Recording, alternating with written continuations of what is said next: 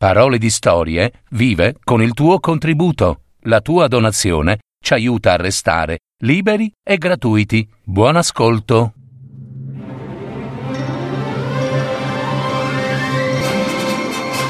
Fiabe, favole, racconti, leggende. Adattamento e messa in voce di Gaetano Marino. www.paroledistorie.net Il re Porcaro. Una fiaba di Guido Gozzano. Messa in voce di Cristiana Cocco.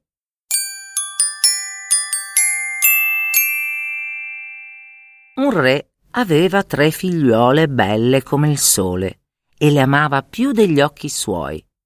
Avvenne poi che il re, rimasto vedovo, riprese moglie e come sempre accade, cominciò per le tre fanciulle una terribile esistenza.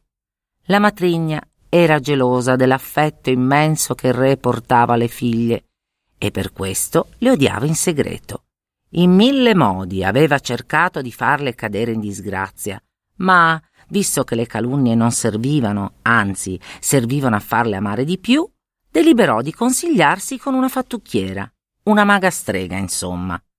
Si può farle morire, rispose costei. Impossibile. Il re ammazzerebbe anche me. Si può sfregiarle per sempre. Impossibile. Il re m'ammazzerebbe comunque. Si può fargli una fatatura stregata in qualche modo, se lo desiderate. Vorrei una fatatura che le facesse odiare il padre. È per sempre. La strega meditò a lungo, poi disse L'avrete, o oh mia regina, ma mi occorre che mi portiate un capello di ciascuna strappato con le vostre mani e tre setole di scrofa porcella strappate con le vostre mani. La matrigna ritornò a palazzo e la mattina seguente entrò sorridendo nelle stanze delle tre principesse, mentre le serve pettinavano i loro folti capelli. Figliole mie, disse con voce affettuosa, voglio insegnarvi un'acconciatura di mia invenzione. E preso il pettino dalle mani delle donne, pettinò Doralice. Ai, oh mammina, così mi strappate i capelli. Pettinò Lionella. Ai, mammina, così mi strappate i capelli. Pettinò Chiaretta. Ai, mammina cara, così mi strappate i capelli. Salutò le figliastre e uscì con i tre capelli raccolti nel dito. Attraversò i giardini, i cortili, giunse alle fattorie, entrò nel porcile e strappò tre setole da tre scrofe grufolanti. Poi ritornò dalla strega. La strega pose in un lambicco i tre capelli dorati e le tre setole nere, vi unì il succo di certe erbe misteriose e ne distillò poche gocce verdastre che raccolse in una boccetta. Eccovi, maestà, le verserete nel bicchiere del re all'ora del pranzo e la fatatura dello scambio. L'effetto sarà immediato. La regina si tolse dalla corona la pietra più bella, la regalò alla strega e se ne andò. Nella grande sala regale del pranzo sedevano il re, la regina, le tre principesse, cinquecento dame e cinquecento cavalieri. La regina versò furtivamente nel calice del re il filtro fatato e attese, ansiosa di vederne l'effetto. Il re aveva appena bevuto che stralunò gli occhi, come preso da sdegno e da meraviglia. Si alzò bracolando piegò la schiena, i reni e accennando verso le figlie disse Che scherzo è questo? Chi ha messo tre scrofe al posto delle mie figliole? Che beffa è questa? Via di qui! Via le bestie immonde! E alzatosi, furibondo, cominciò a malmenare a percuotere le figlie, a spingerle, a inseguirle per tutta la sala, poi nei giardini, nei cortili, fino al porcile dove le rinchiuse. Dal porcile, invece, trasse le tre scrofe corpulente e le abbracciò, chiamandole coi nomi delle figlie. Poi le condusse a palazzo, le fece accomodare a tavola sulle sedie delle tre principesse. Chiaretta, Doralice, Lionella, povere figlie mie, che vi fece l'onta di chiudervi là dentro? Le baciava amorosamente. Tutta la corte seduta a tavola rideva. Il re aggrottò le ciglia. Perché si ride? Allora un cavaliere si alzò. Maestà, perdonate, ma quelle sono tre scrofe. Il re, furibondo, fece immediatamente portare in prigione il cavaliere, nei sotterranei delle torri, e riprese a baciare le tre scrofe che grugnivano. La corte rideva. Perché si ride? Un secondo cavaliere si alzò. Maestà, perdonate, ma in nome di Dio, quelle non sono le tre reginette, sono tre scrofe. Il re fece tagliare la testa al cavaliere all'istante e la corte non rise più. Le tre scrofe furono vestite con abiti regali, gioielli, servite da cento ancelle, serve. Il re le voleva vicine sempre, le accompagnava a passeggio, a mensa, a corte, alle danze, ai ricevimenti, e ovunque le tre scrofe si presentavano, potete immaginare, dame e cavalieri ridevano fino a piegarsi fino in terra, ossequiandole come principesse del sangue. Ma tutti soffocavano le risa mormorando Passa il re impazzito, passa il re dei porci. Chiaretta, Leonella, Doralice passavano i loro giorni nel porcile, piangendo e invocando pietà. Il re, che amava occuparsi in persona delle sue fattorie, passava talvolta con la regina accanto al porcile le sue figlie si protendevano piangendo verso il padre che non le riconosceva. Padre, padre caro, non ci vedete? Guardateci, siamo le vostre figliole. Che colpa è la nostra? Che vendetta è la vostra? Liberateci, per pietà. Il re le guardava distratto attraverso le sbarre del porcile e diceva alla regina È strano come queste tre bestie grugniscano pietosamente e protendano le zampe verso di me. La regina, inquieta, voleva liberarsi delle figliastre definitivamente. Osservate, maestà, come son fresche rose, io consiglierei il salumiere di farne salame. Dite bene, rispose il re. Oggi stesso darò ordine di farle sgozzare. A quella parola le tre reginette caddero prive di sensi. Rinvennero al luccichio di coltellacci enormi. Furono legate mani e piedi ad un bastone Ogni bastone sorrette ai capi da due bifolchi. Prese la via del macello. Cammin facendo le tre sorelle supplicavano i loro aguzzini. Pietà, pietà del re. Esse piangevano disperate. Pietà del re, se il re si sapesse disobbedito, farebbe sgozzare anche noi. E tanto piansero e tanto supplicarono che i sei carnefici si impietosirono. Fuggite, fuggite, ma dovete promettere di non ritornare alla reggia. Mai più. Le tre sorelle promisero. Allora i bifolchi le portarono fino ai confini del regno, le slegarono e le lasciarono lì, in balia del proprio destino. Rimaste sole e povere, in paese straniero, le tre principesse dovettero lavorare per campare. La bellezza misteriosa delle tre ricamatrici faceva correre strane voci nella città, ma esse vivevano quiete e laboriose nella piccola casa modesta rimpiangevano talvolta l'affetto del padre e il regno perduto. Lionella sparecchiava la mensa e diceva A quest'ora ci si vestiva per il ballo. Doralice rigovernava i piatti e diceva A quest'ora le nostre donne ci danno il bagno nell'acqua di rose. Chiaretta scopava e diceva A quest'ora si andava a caccia dell'airone. E sospiravano. Picchiava sovente alla porta un vecchio mendicante dalla barba bianca e sempre le sorelle gli donavano una scodella di minestra. Grazie, figliole. Che mani da principesse. Siamo principesse. Poi si sedettero col vecchio sulla panca della strada e gli confidarono la loro storia.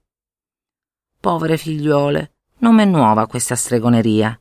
Il re, vostro padre, ha bevuto la fatatura dello scambio e ora dorme e muore trasse fuori dalla bisaccia un libercolo di pergamena sgualcito e cominciò a sfogliarlo attentamente.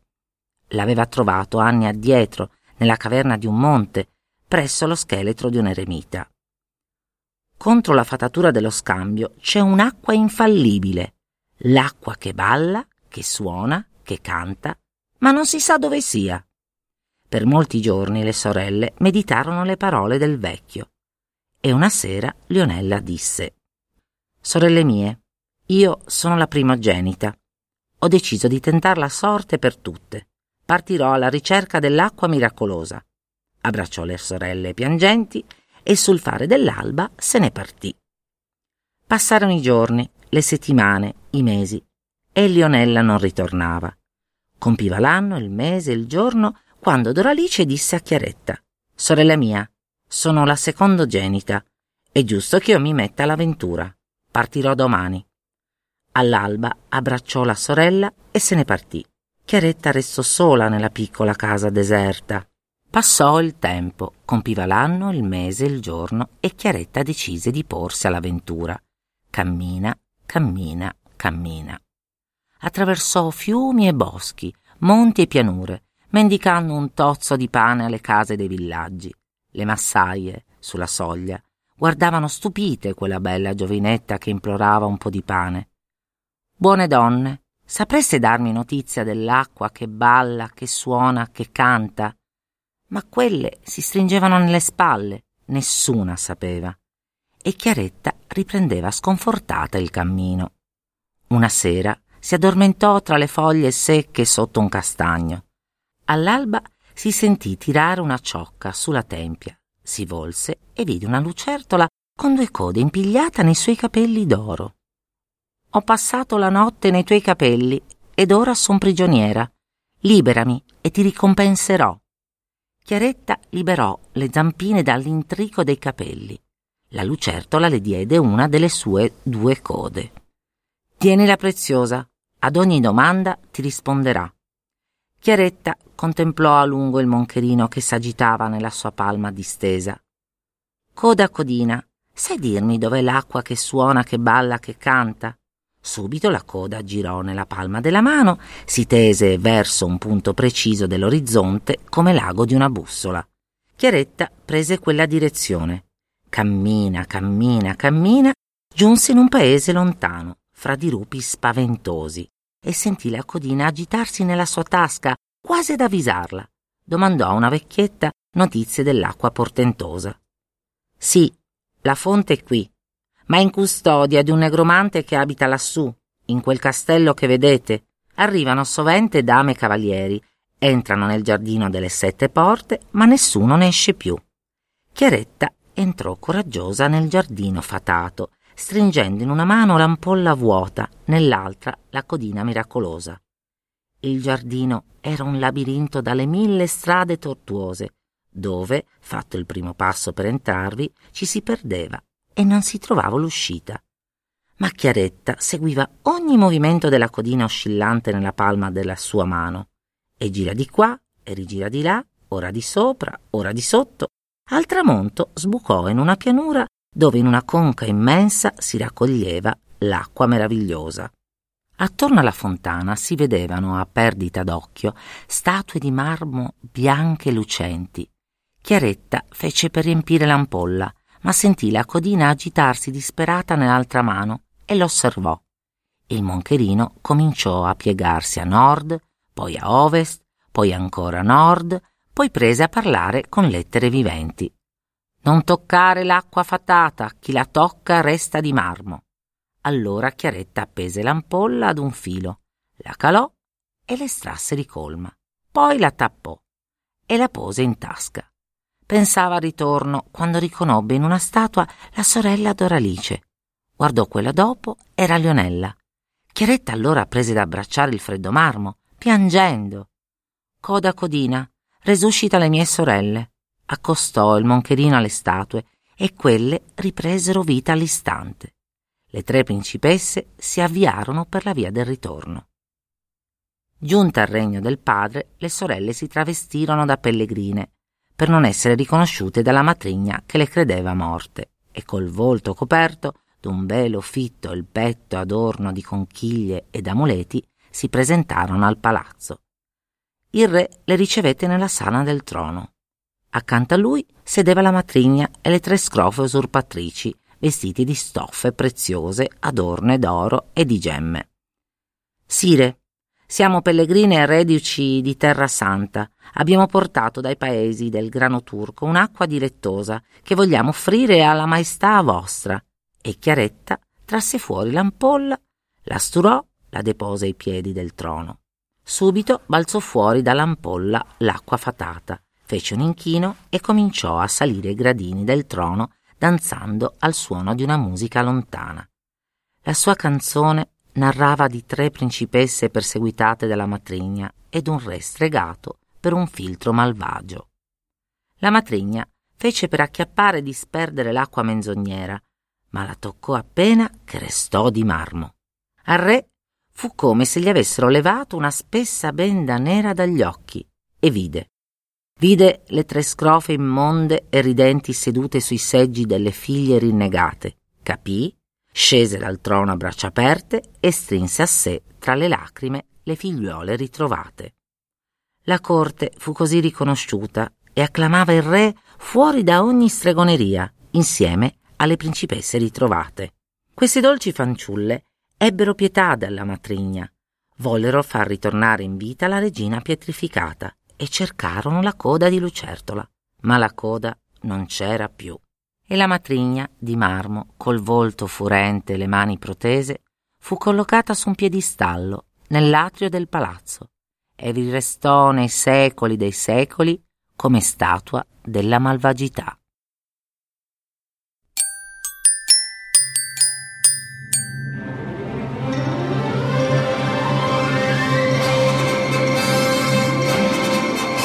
Avete ascoltato Parole di storie, fiabe, favole, racconti, leggende. www.paroledistorie.net